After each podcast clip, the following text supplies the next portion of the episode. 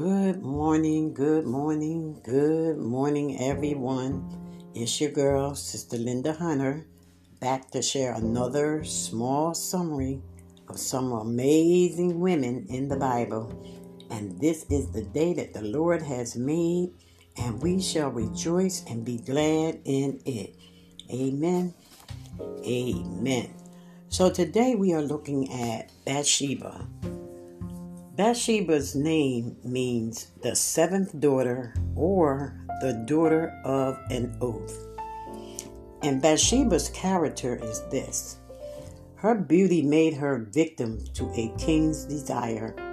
Though it is difficult to discern her true character, she seems to have found the courage to endure tragedy, winning the king's confidence, and eventually securing the kingdom for her son Solomon.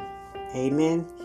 And her sorrow is this she had to have been molested by a supposedly godly man who then murdered her husband to have suffered the loss of one of her sons.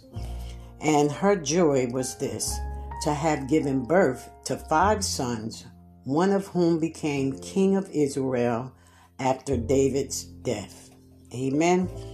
And the key scriptures you can find this story is in 2 Samuel chapter 11 verse 1 through 12 through 25. Amen. Amen. So have a blessed day in the Lord on purpose and remember a faith worth having is a faith worth sharing. So share the word.